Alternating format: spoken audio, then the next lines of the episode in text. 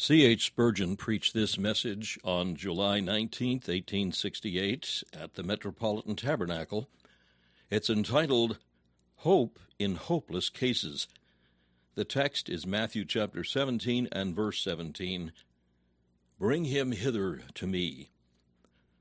Our real text will be the entire narrative, but as it seems necessary to select some one sentence, we have chosen that before us as the true hinge of the story.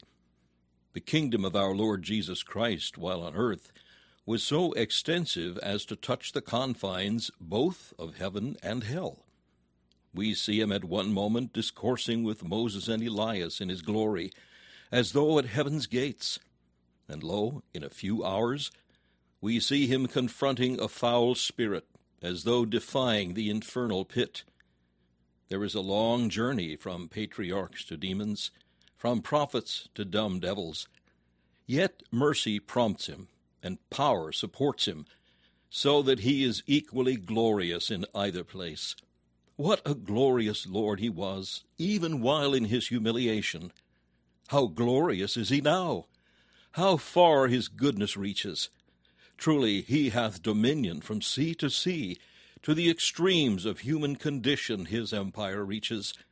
Our Lord and Master hears with joy the shout of a believer who has vanquished his foe, and at the same hour he bows his ear to the despairing wail of a sinner who has given up all confidence in self and is desirous to be saved by him.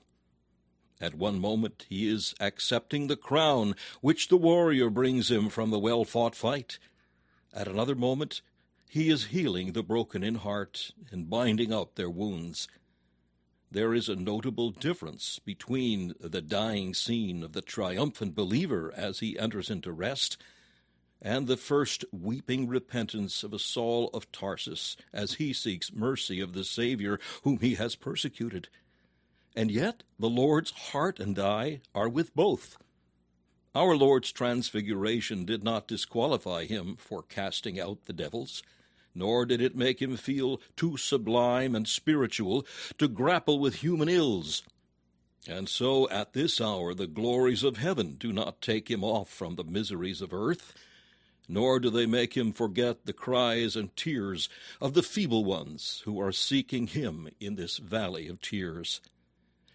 The case of the deaf and dumb demoniac, which we read in your hearing, and to which I call your particular attention this morning, is a very remarkable one. All sin is the evidence that the soul is under the dominion of Satan. All unconverted persons are really possessed of the devil in a certain sense. He has established his throne within their hearts, and there he reigns and rules from thence the members of their body. The Spirit which now worketh in the children of disobedience is the name which Paul gives to the prince of darkness. But these possessions are not alike in every case, and the casting out of Satan, though always effected by the same Lord, is not always wrought after the same fashion.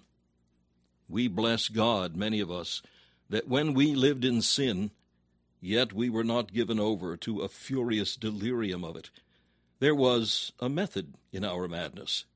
We claim no credit for this, but we do thank God for it, that we were not whirled along like rolling things before the tempest, but were restrained and kept within the bounds of outward propriety.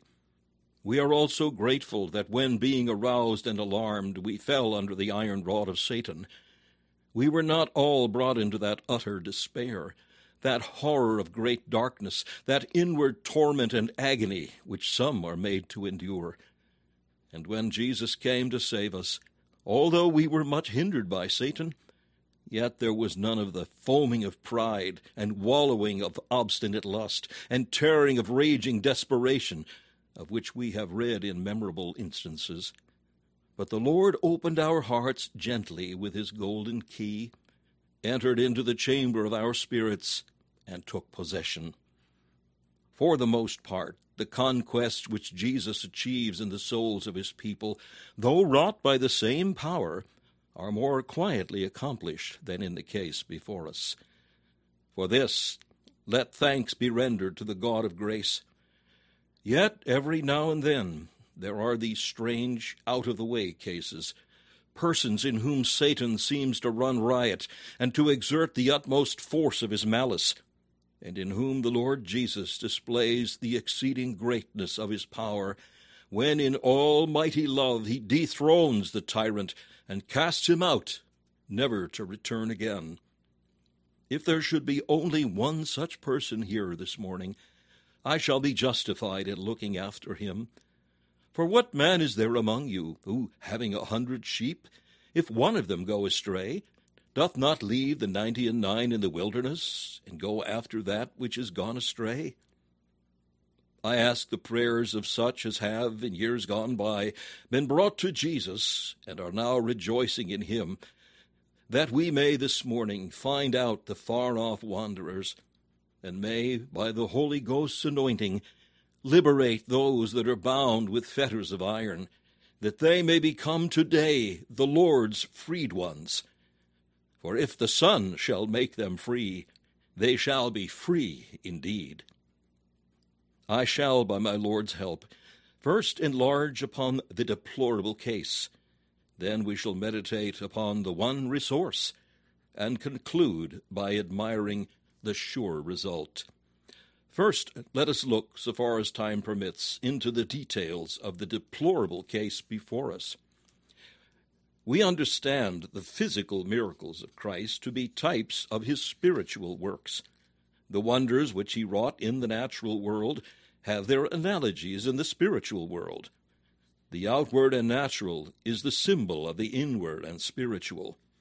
Now, the demoniac who was brought by his father for healing is not so distinctly representative of a case of gross sin, though the spirit is called a foul one, and Satan is everywhere defiling, but it is an instance of the great horror, disturbance of mind, and raving despair caused by the evil one in some minds to their torment and jeopardy. You will observe concerning it that the disease appeared every now and then in overwhelming attacks of mania in which the man was utterly beyond his own control. The epileptic fit threw the poor victim in all directions. So have we seen melancholy persons in whom despondency, mistrust, unbelief, despair have raged at times with unconquerable fury. They have not so much entertained these evil guests as been victims to them. As Mark puts it, the Spirit taketh him, so have such forlorn ones been captured and carried off by giant despair. The furies have scourged them onward over dry places, seeking rest and finding none. They refuse to be comforted, and like sick men their souls abhorred all manner of meat. They evinced no power to struggle with their melancholy. Resistance did not suggest itself to them. They were taken off their feet and carried clean out of themselves in a rapture of woe. Such cases are not at all uncommon. Satan, knowing that his time is short, perceiving that Jesus is hastening to the rescue, lashes his poor slave with excess of malice, if by any means he may utterly destroy his victim before the deliverer arrives. The poor patient before us was filled at such times with a terrible anguish, an anguish which he expressed by foaming at the mouth, by wallowing upon the ground, and by crying out. At such times, in his dreadful falls, he bruised himself, and his delirium led him to dash himself against anything which stood before him, so causing to himself new injuries. None can tell but those who have felt the same what are the pains of conviction of sin when aggravated by the suggestions of the enemy? Some of us have passed through this in our measure and can declare that it is hell upon earth. We have felt the weight of the hand of an angry God. We know what it is to read the Bible and not find a single promise in it that would suit our case but rather to see every page of it glowing with threatenings, as though curses like lightning blazed from it. Even the choicest passages have appeared to rise up against us, as though they said, Intrude not here. These comforts are not for you. You have nothing to do with such things as these. We have bruised ourselves against doctrines and precepts and promises, and even the cross itself. We have prayed, and our very prayer has increased our misery. Even against the mercy seat we have fallen, judging our prayers to be but babbling sounds obnoxious to the Lord. We have gone up with the assembly of God's people, and the preachers seem to frown upon us and to rub salt into our wounds and aggravate our case. Even the chapter and the hymns and the prayers appeared to be in league against us, and we went home to our retirement more desponding than before.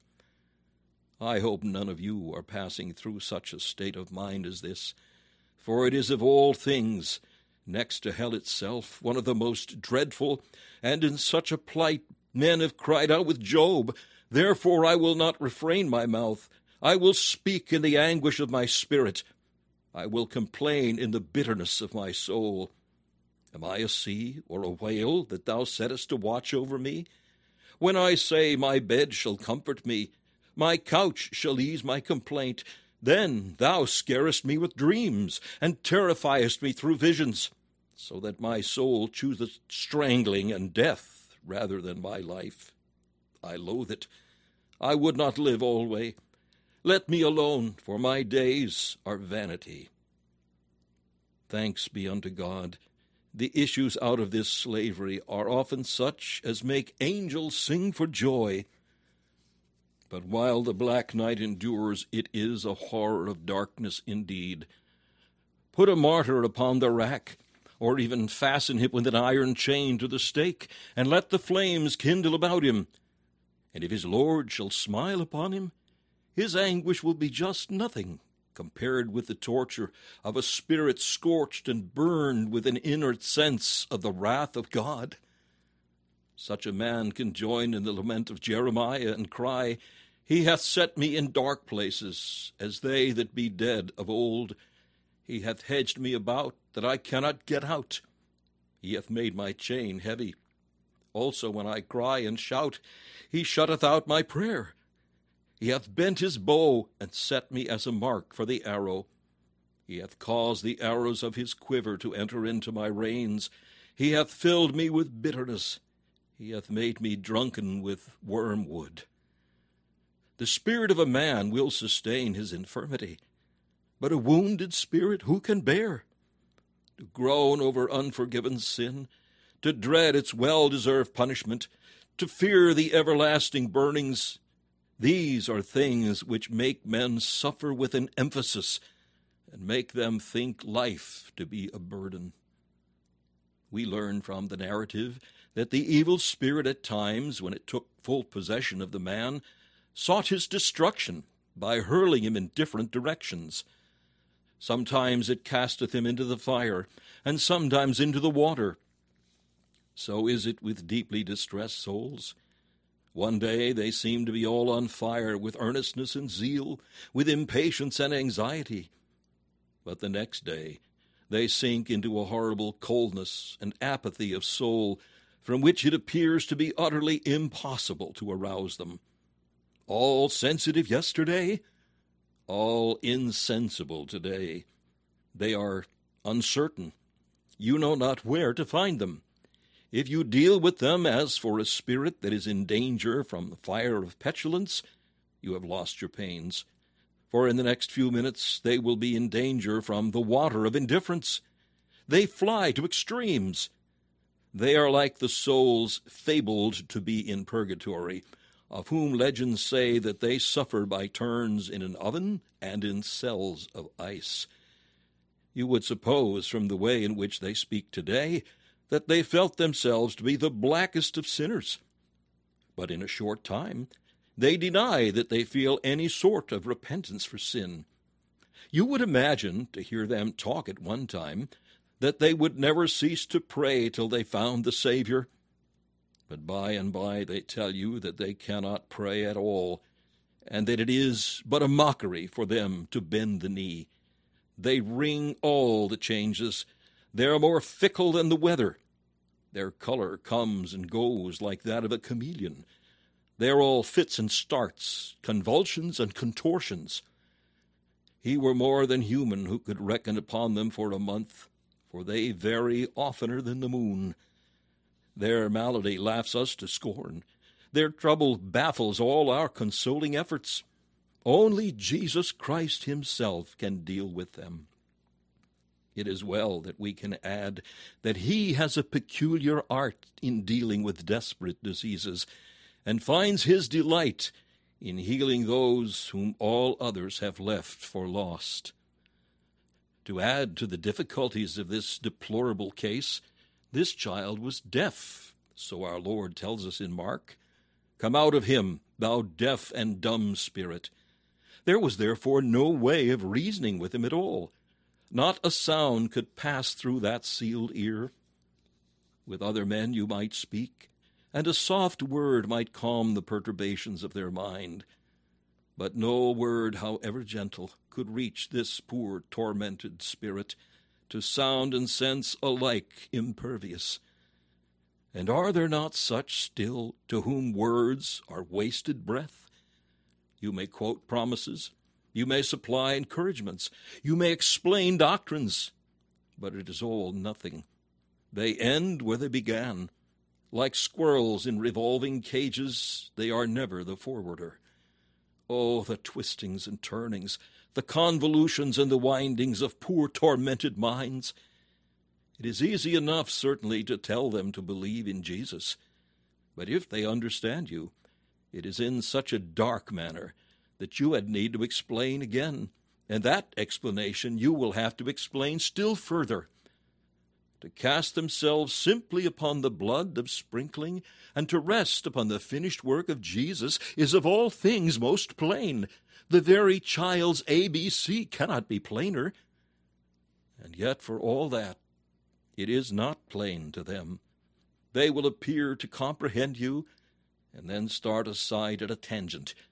They will appear to be convinced, and for a time to give up their doubts and fears. But meet them half an hour afterwards, and you will find you have been speaking to a wall, addressing yourself to the deaf. O lamentable case! The Lord of mercy look on such, for hopeless is man's help. Glory be to God! He hath laid help upon one that is mighty who can make the deaf to hear, causing his voice to ring with sweet encouragements in the death-like stillness of the dungeons of despair. Next to this, it appears that the afflicted one was dumb, that is to say, incapable of articulate speech by reason of the demoniacal possession. Since he cried out when the devil left him, it would seem to have been a case in which all the instruments of speech were present, but articulation had not been learned. There was utterance of an incoherent sort. The noise making apparatus was there, but nothing intelligible came forth except the most heart rending cries of pain. Such dumb ones abound. They cannot explain their own condition. If they talk to you, it is incoherent talk. They contradict themselves every five sentences. You know that they are speaking what they believe to be true. But if you did not know that, you might think that they were telling you falsehoods which confound each other. Their experience is a string of contradictions, and their utterance is even more complicated than their experience. It is very hard and difficult long to talk with them. It wears out one's patience.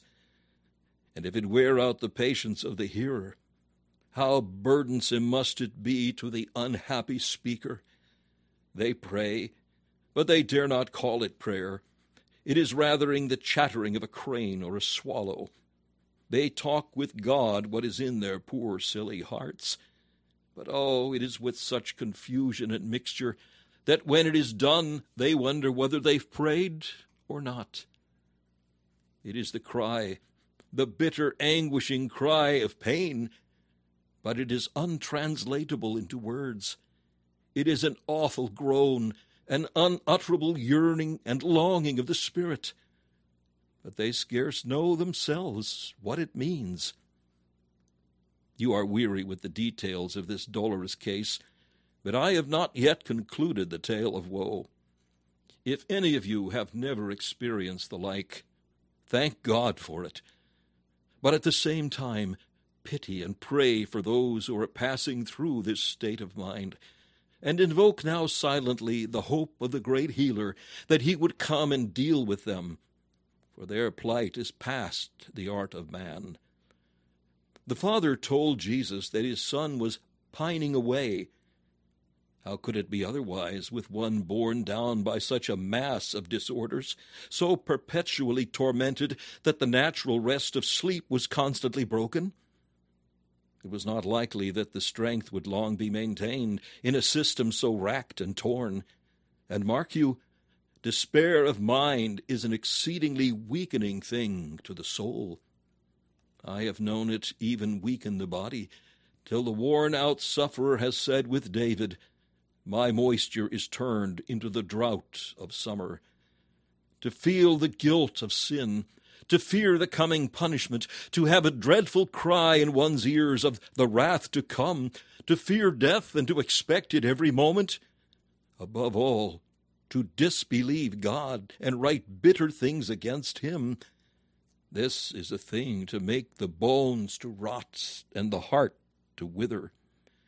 Read John Bunyan's Grace Abounding. Behold a picture there, drawn to the life, of a soul that was left as a heath in the desert, so that it could not see when good came to it.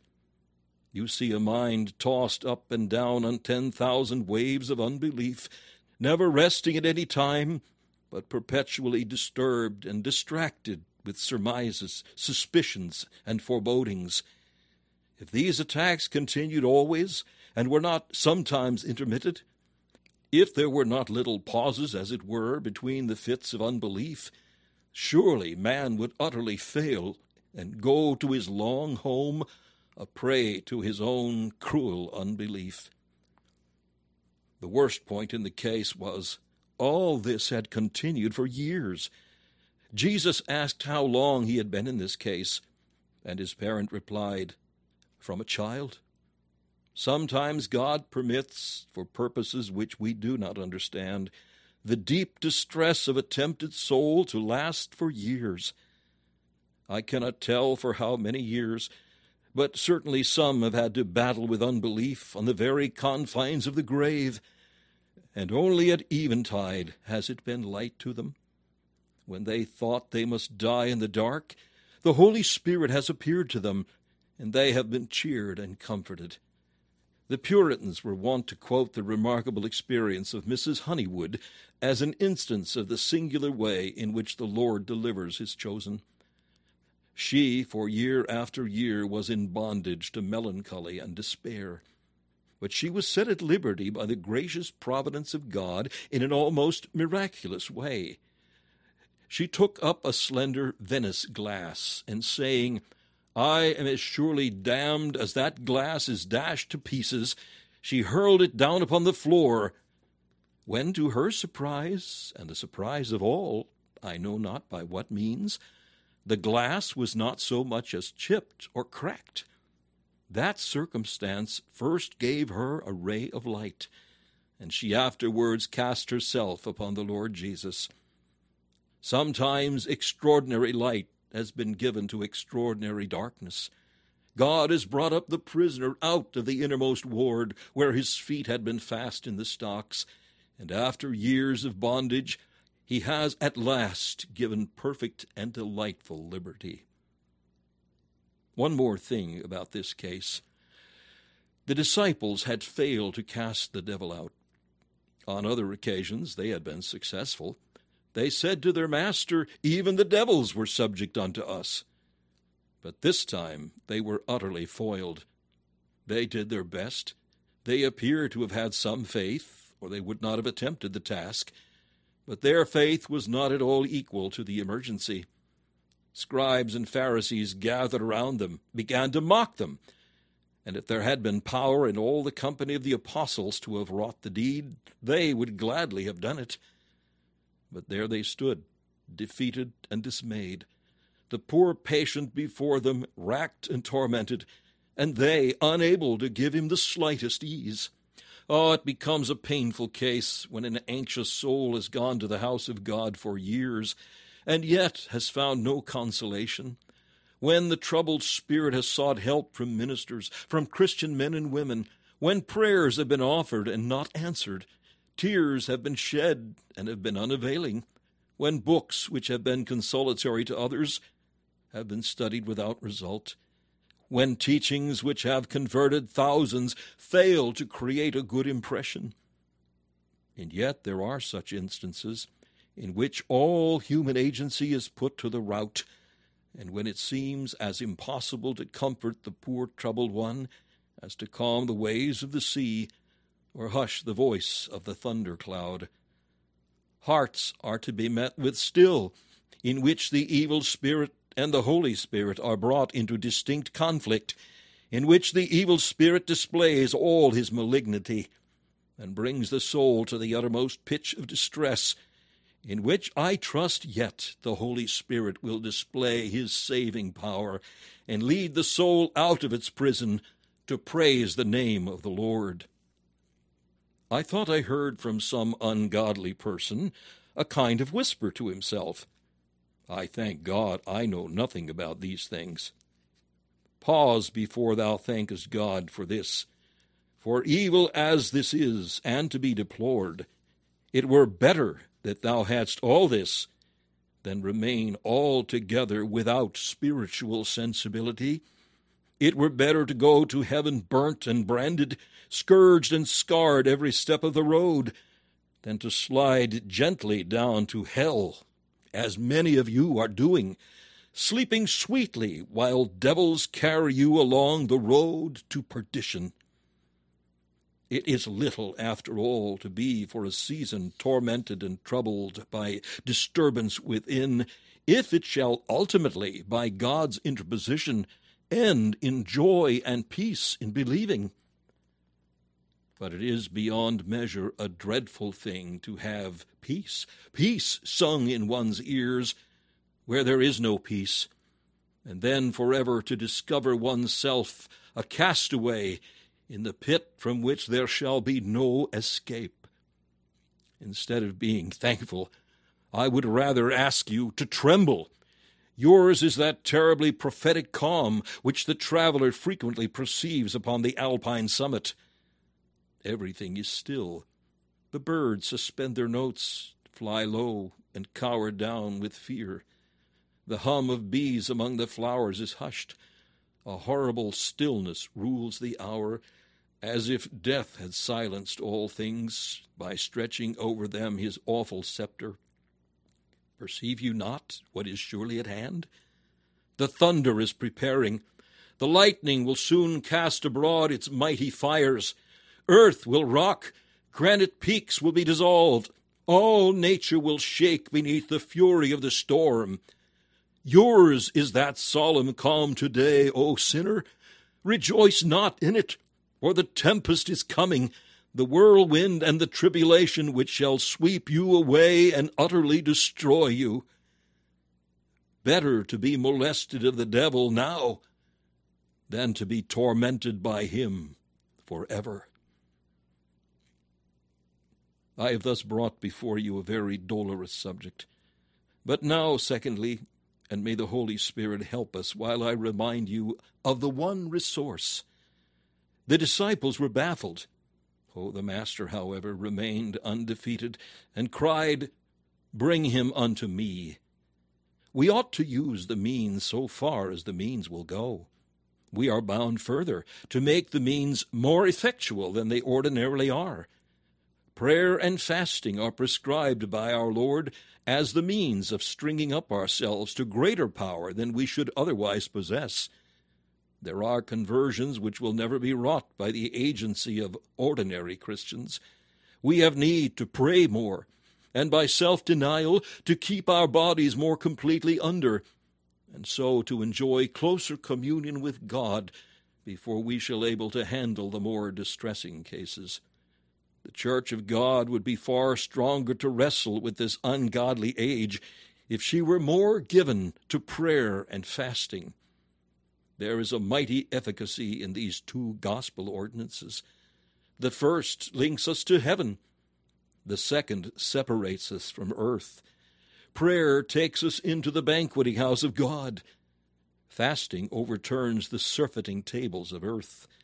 Prayer gives us to feed on the bread of heaven. And fasting delivers the soul from being encumbered with the fullness of bread which perisheth.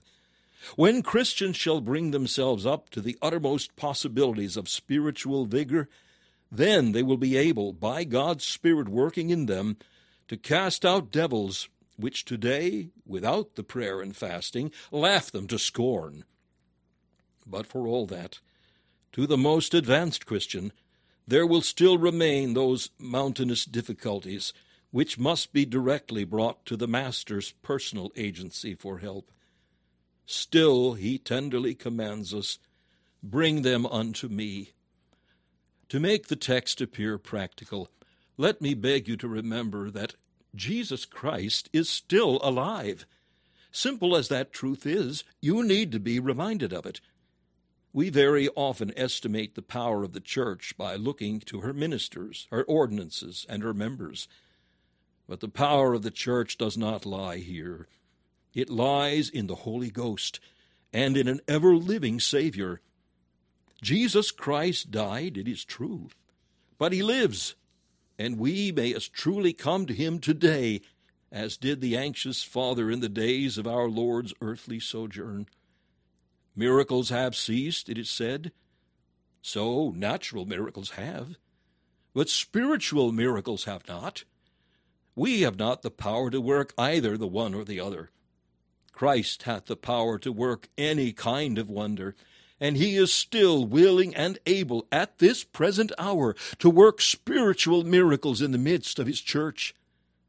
I do delight to think of my Lord as a living Christ, to whom I can speak and tell him of every case that occurs in my ministry, a living helper to whom I may bring every difficulty that occurs in my own soul and in the souls of others.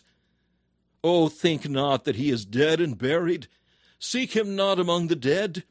Jesus lives, and living is as able to meet with these cases of distress and sorrow as when he was here below.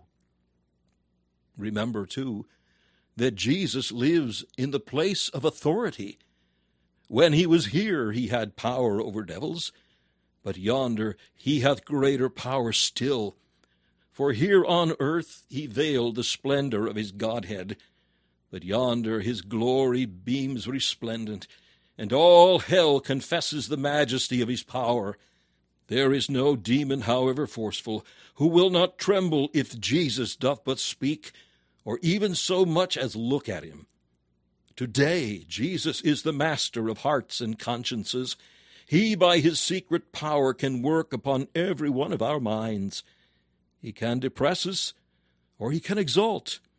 He can cast down, or he can lift up. There cannot be a case which shall be hard to him. We have but to bring it to him. He lives, and he lives in the place of power, and he can achieve the desire of our hearts. Moreover, Jesus lives in the place of observation, and he graciously interposes still. I know we are tempted to think of him as one far away, who does not behold the sorrows of his church. But I tell you, brethren, Christ's honor is as much concerned at this moment in the defeat or victory of his servants as it was when he came down from the mountain top. From the battlements of heaven, Jesus looks today upon the work of his ministers, and if he sees them foiled, he is jealous for the honor of his gospel, and is as ready to interpose and win the victory now as he was then we have but to look up to our Lord. He sleeps not as Baal did of old. He is not callous to our woes, nor indifferent to our griefs. Blessed Master, thou art able to succor and strong to deliver. We have but to bring the matter which distresses us before thee, and thou wilt deal with it now according to thy compassion. We should also recollect for our warning Jesus Christ expects us to treat him as a living, powerful, interposing one, and to confide in him as such. We do not know what we miss through want of faith. We conceive that certain persons are in a hopeless condition, and thus we dishonor Christ and injure them. We leave some cases and give them up instead of presenting them constantly to Him. We limit the Holy One of Israel.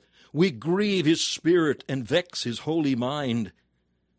But if, as children trust their Father, we would trust in Jesus unstaggeringly with an Abrahamic faith, believing that what he hath promised he is able also to perform, then should we see even such cases as that before us soon brought into the light of day, the oil of joy given instead of mourning, and the garment of praise for the spirit of heaviness.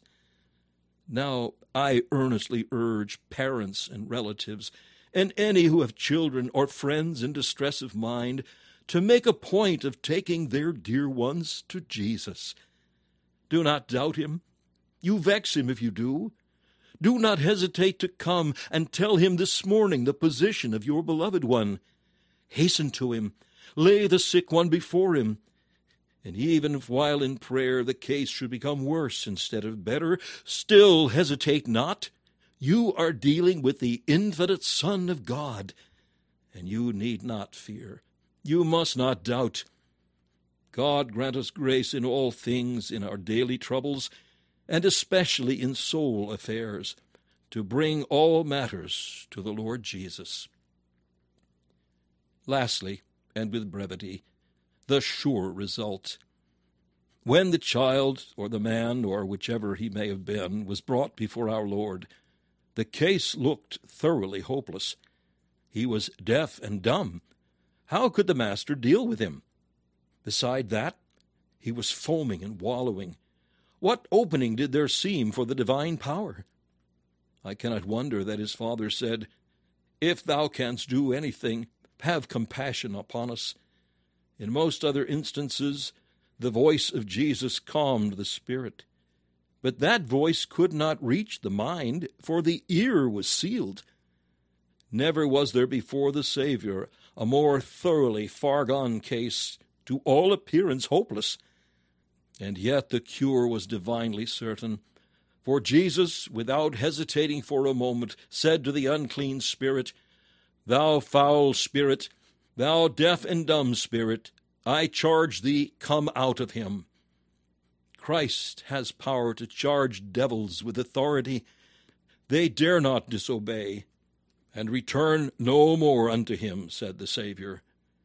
Where Jesus heals, he heals forever. Once bring the soul out of prison, it shall not go back again. If he says, I forgive, the sin is forgiven. If he speaks peace, the peace shall be like a river that never ceases, running until it melts away into the ocean of eternal love. The cure was hopeless in itself, yet absolutely certain when Jesus put forth his healing hand. O ye who are broken down and desponding this morning, there is nothing you can do or that I can do. But there is nothing which he cannot do. Only go yourself this morning to him, and with a word he will give you peace, a peace that shall never be broken again, but shall last till you enter into eternal rest. Nevertheless, the word of Christ, though sure to win its way, was stoutly opposed. The devil had great wrath, for he knew that his time was short. He began to rend and tear, and put out all his devilish force upon the poor child. And the poor creature, foaming and wallowing, fell down as if he were dead under a terrible excitement. So often will it happen that at first the voice of Christ will make the spirit more troubled than before, not because Jesus troubles us, but because Satan revolts against him. A poor tempted creature may even lie down in despair as dead, and those around may cry, He is dead. But even then shall come the healing hand of tenderness and love, at whose touch the spirit shall survive. Ah, oh, soul, if thou shouldst judge thyself to be as one dead, if thy last hope should expire, if there should seem now to be nothing before thee but a fearful looking for of judgment and a fiery indignation, it is then that Jesus will interpose. Learn the lesson that you cannot have gone too far from Christ. Believe that your extremities are only extremities to you and not to Him. The highest sin and the deepest despair together cannot baffle the power of Jesus. If you were between the very jaws of hell, Christ could snatch you forth. If your sins had brought you even to the gates of hell, so that the flames flashed into your face, if then you look to Jesus, he could save you. If you are brought to him when you are at death's door, yet still eternal mercy will receive you. How is it that Satan has the impudence to make men despair? Surely it is a piece of his infernal impertinence that he dares to do it. Despair when you have an omnipotent God to deal with you? Despair when the precious blood of the Son of God is given for sinners? Despair when God delights in mercy? Despair when the silver bell rings, Come unto me, all ye that labor and are heavy laden, and I will give you rest. Despair while life lasts, while mercy's gate stands wide open, while the heralds of mercy beckon you to come, even though your sins be as scarlet, they shall be as white as wool. Though they be crimson, they shall be white as snow. I say again, it is infernal impertinence that has dared to suggest the idea of despair to a sinner. Christ unable to save? Never can it be. Christ outdone by Satan and by sin? Impossible. A sinner with diseases too many for the great physician to heal? I tell you that if all the diseases of men were met in you, and all the sins of men were heaped on you, and blasphemy and murder and fornication and adultery, and every sin that is possible or imaginable had all been committed by you, yet the precious blood of Jesus Christ, God's dear Son, cleanseth us from all sin. If thou wilt but trust my Master, and he is worthy to be trusted and deserves our confidence, if thou wilt but trust him, he will save thee even now. Ah, oh, why delay? Why raise questions? Why debate? Why deliberate, mistrust, and suspect? Fall into his arms. He cannot reject thee, for he hath himself said, him that cometh to me, I will in no wise cast out. Yet, poor wretch, I do despair of converting thee, unless the Master do it. It is mine to tell thee this, but I know thou wilt not hear it, or hearing it, thou wilt reject it, unless Christ shall come with power by his Spirit. Oh, may he come today and say to the evil spirit within thee, Come out of him, thou foul spirit, and go no more into him. Let such a one be free, for I have redeemed him with my most precious blood. Oh, pray, dear friends, that weak as my words have been this morning, disconnected as my thoughts have been, yet, nevertheless, God, the blessed Spirit, may bless them to the unfastening of the bars of iron, that gates of brass may be opened, and captive ones brought forth to liberty. The Lord bless such for his name's sake. Amen. This message, Hope in Hopeless Cases, was preached by Charles Haddon Spurgeon on July 19th, 1868.